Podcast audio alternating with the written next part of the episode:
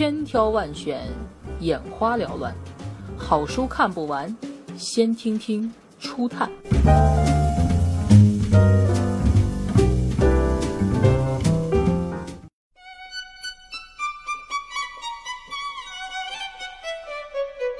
人类吸猫小史，本书是一本破解人类为何吸猫成瘾、猫如何统治并接管世界的科普读物。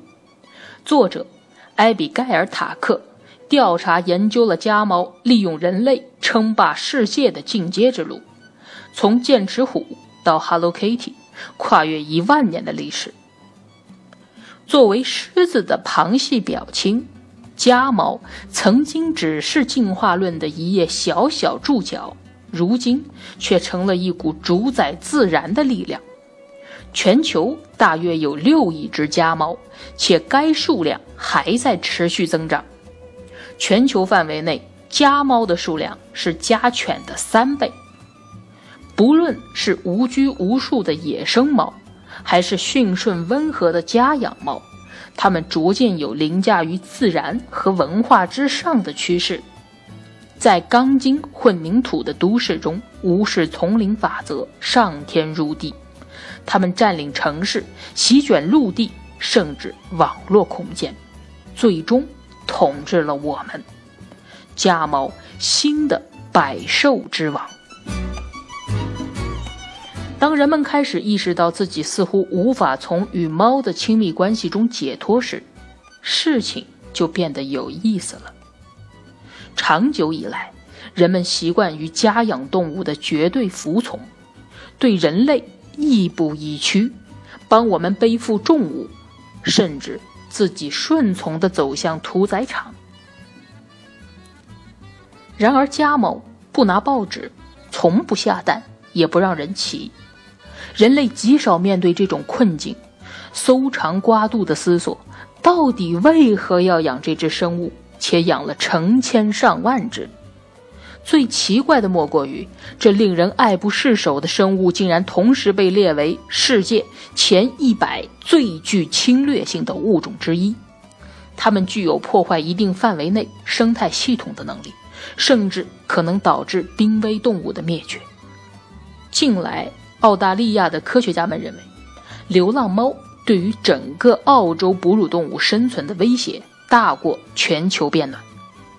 澳大利亚的法律也在猫的问题上摇摆不定。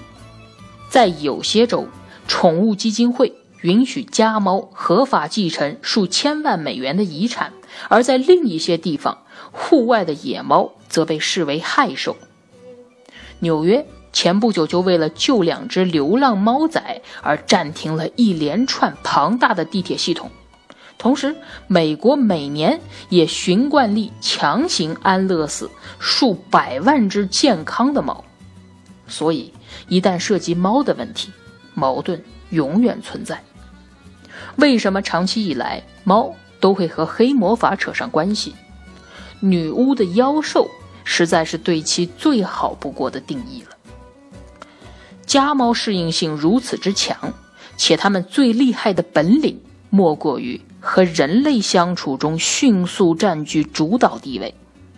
在某些程度上，这就意味着它们依附着全球势力的尾巴，将人类对于世界的统治转变为自己生存的绝对优势。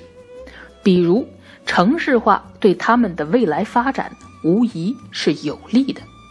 全球一半以上的人口居住在城市，猫身形小巧且养活成本低，因而似乎比狗更适合拥挤的城市生活。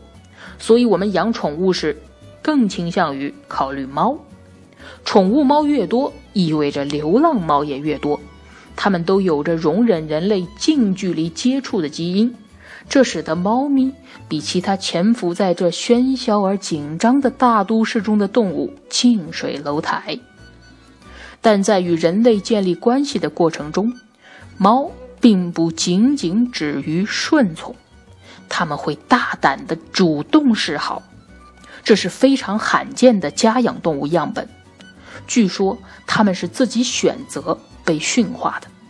如今，凭借着讨喜的长相。和一些讨好的行为。猫支配着我们的家，掌握着柔软的大床，甚至渗透着我们的想象力。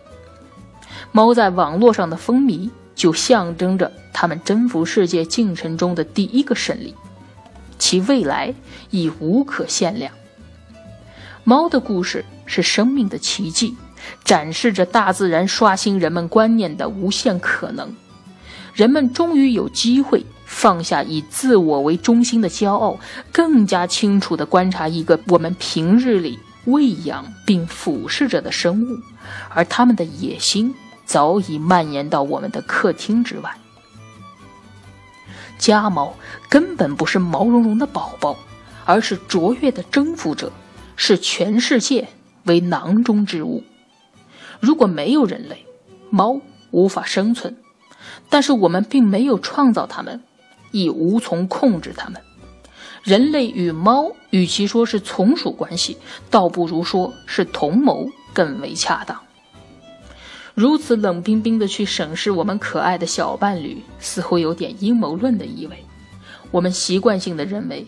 猫咪是依赖于人类的陪伴者，而不是进化的自由职业选手。然而，真正的爱是需要理解的。尽管对于猫咪的迷恋日渐加剧，可能我们给予的远远没有达到他们的预期。